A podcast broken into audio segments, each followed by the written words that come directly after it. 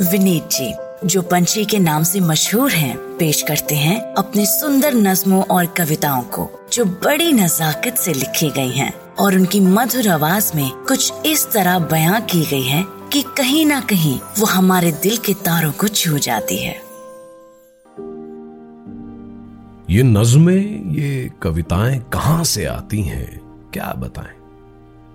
ये नज्में, ये कविताएं कहाँ से आती हैं, क्या बताएं।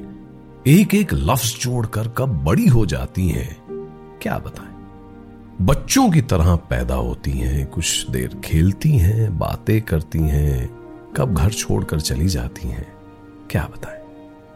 ये नज्में, ये कविताएं कहाँ से आती हैं, क्या बताएं।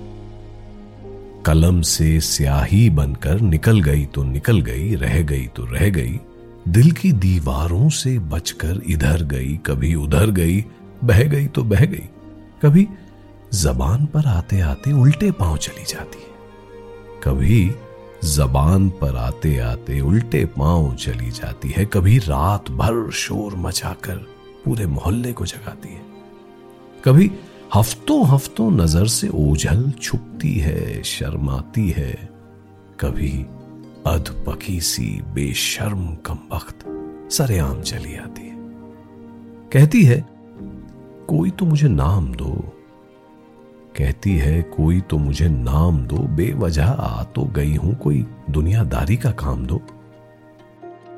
मैं कहता हूं बस बैठी रहे, मैं हूं ना लंबी बातें कर, मैं कहता हूं बस बैठी रहे, मैं हूं ना लंबी बातें कर, कुछ मेरी सुन, कुछ मुझे सुना, कुछ कल के आज के नगमे का।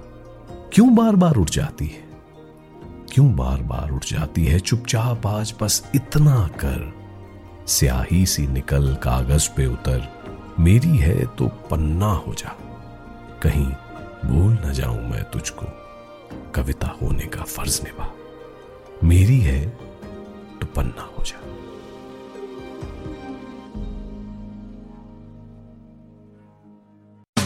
आशा करते हैं कि आपको ये सोचकास्ट बहुत पसंद आया। अगर कुछ कहना है इसके बारे में तो लिखकर बताइए हमें। अपने फेसबुक और इंस्टाग्राम पेज पर सोचकास्ट ढूंढिए। अगर आपको अपनी सोच दुनिया को सुनानी हो तो सोचकास्ट करो। सोचकास्ट।